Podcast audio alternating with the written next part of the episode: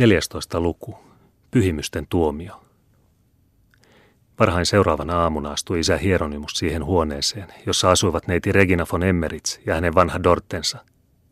Kalpeana valvomisesta ja mielenliikutuksesta istui nuori neiti uskollisen palvelijansa vuoteen ääressä. Jesuitan sisään astuessa nousi Regina nopeasti seisoalleen. Pelastakaa Dorte, huudahti hän kiihkeästi. Olen etsinyt teitä kaikkialta ja te olette hyljännyt minut. Hiljaa, sanoi Jesuitta kuiskaten. Puhu hiljaa, seinätkin täällä kuulevat. Mitä, Dorteko sairas? Se oli ikävä asia. Minä en voi pelastaa häntä. Meidän valepukuamme epäillään. Meidän täytyy paeta jo tänä päivänä, heti paikalla. Ei ennen kuin olette tehnyt Dorten terveeksi. Minä pyydän teitä, isä. Te olette viisas. Te tunnette kaikki lääkkeet. Antakaa Dortelle nopeasti vaikuttavia rohtoja ja me seuraamme teitä. Mahdotonta. Meillä ei ole hetkeäkään arvelemisen aikaa. Tule. En tule ilman Dorttea, isäni. Pyhä neitsyt, kuinka voisin jättää hänet, imettäjäni, äidillisen ystäväni. Jesuitta meni vuoteen ääreen, tarttui vanhaa naista käteen, kosketti hänen otsaansa ja teki liikkeen, jonka merkityksen Regina heti ymmärsi. Hän on kuollut, huudahti nuori neiti kauhistuksissaan. Kuollut on, sanoi Jesuitta, ja omituisen kamala hymyily värähteli hänen huulillaan, vaikka hän koettikin tekeytyä surulliseksi. Sinä näet lapseni, lisäsi hän, että pyhimykset ovat tahtoneet säästää uskollista ystäväämme matkavaivoista ja sen sijaan ottaneet hänet taivaan iloon. Tässä ei voi enää mitään. Tule. Mutta Regina oli kyyneliensäkin läpi nähnyt tuon omituisen hymyilyn, ja hän kauhistui sitä. Hänelle näytti selviävän kamala salaisuus.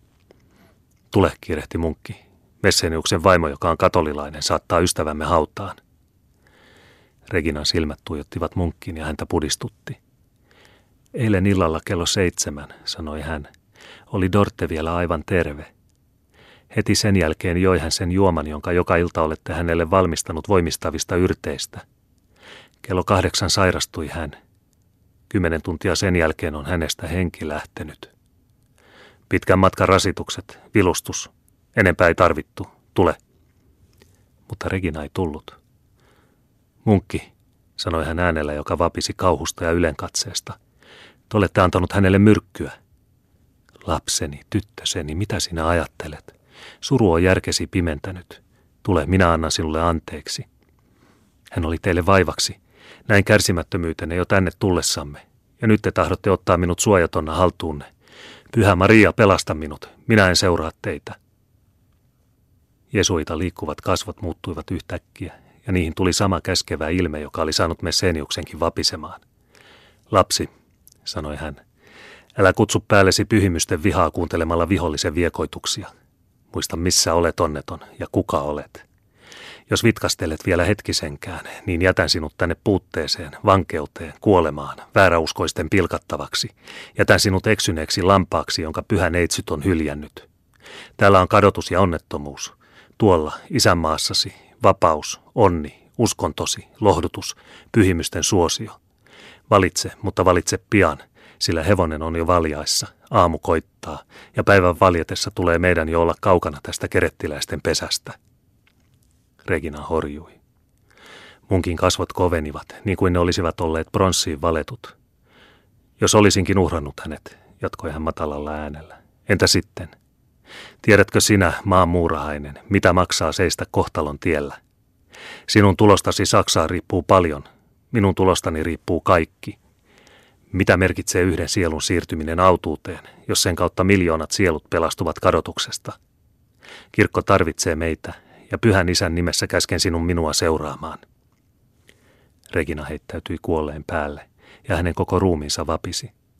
Minä en voi, minä en tahdo jättää Dorttea. Te olette hänet tappanut. Ja jos en olisi, vannokaa, ette te ole. Mieletön tyttö. No hyvä, minä vannon. Vaipukoon maa jalkojeni alla ja nielköön minut kitaansa, jos koskaan olen antanut Dortelle muuta juomaa kuin terveyden. Sinä kuulet sen Jumalan äiti, huudahti Regina vastahakoisesti ja epäillen. Sinä kuulet sen, minä kutsun sinut todistamaan hänen sanansa ikuisen tuomarin edessä. Pyhä neitsyt, suojele minua. Mitä on minun tekeminen? Ulkona muurilta kuului vahtisotamies veisaavan yksitoikkoista virttään. Jää tänne ja muutu vääräuskoiseksi niin kuin sotamies tuolla ulkona. vastasi munkki pilkallisesti. Regina hypähti ylös. Hyvästi, Dorte. Minä seuraan teitä. Molemmat kiiruhtivat he ulos. Oli vielä pimeä. Vähäinen valojuova vain ruskotti mustien kuusien takana Koivukosken rannalla. Hevonen oli valjaissa. Uninen portinvartija antoi meneväin mennä, sillä olihan lääkäri linnanpäällikön hyvä ystävä. Jo luuli Jesuitta olevansa hyvässä turvassa, kun mantereen puolelta ajava hevosmies tuli vastaan kapealla sillalla ja jysähytti pimeässä rekensä kiinni pakenevain rekeen. Munkin reki kallistui pahasti ja olisi vierinyt koskeen, jollei lahonnut rutiseva kaidepuu olisi sitä pidättänyt. Regina huudahti säikähdyksestä. Tuon äänen kuultuaan hyppäsi vastaan tulevasta reestä nuori mies nopeasti maahan ja tuli pakeniain luo. Neiti von Emmerits, huudahti tutun puoleinen, hämmästyksestä vapiseva ääni.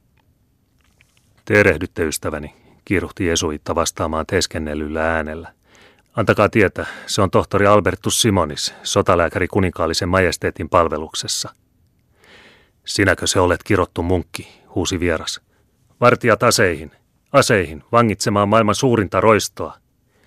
Ja niin sanoen tarttui hän munkkia tuuheaan Turkin kaulukseen.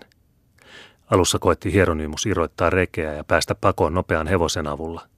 Mutta kun hän huomasi sen mahdottomaksi, jätti hän Turkin, kiertäytyi vihollisen käsistä, viskautui kaiteen yli ja hyppäsi jäälle, joka tavattoman ankaran pakkasen aikana oli paneutunut Linnasaaren ja Mantereen väliin. Kohta oli hän kadonnut hämärään. Linnan portilla seisova vartija ampui osumatta. Muutamat sotamiehet laittautuivat ajamaan takaa pakeniaa. Antakaa olla, huusi muuan parrakas kersantti. Yöllä on suvennut ja virta on syönyt jään altapäin. Luulen sen pian särkyvän. Se juoksi tuonne alaspäin, huusivat toiset. Silloin se on kosken oma, vastasi kersantti rauhallisesti ja sytytti piippunsa. Eikö lienekin jo tällä hetkellä ämmän kurkussa? Mitä sanot, huusi reiluana oleva mies kauhistuksissaan. Sanon, että ämmä on saanut oivan eineen, vastasi kersantti yhtä rauhallisena kuin ennenkin. Kuulkaahan vain niin haukkuu kuin kahlekoira, hyvillään on. Kaikki kuuntelivat kauhistuksissaan veden pauhua. Tuntui siltä kuin olisi tuo mahtava putous pauhannut rajummin, kamalammin kuin ennen, harmaassa talviaamun hämärässä. Kersantti oli oikeassa.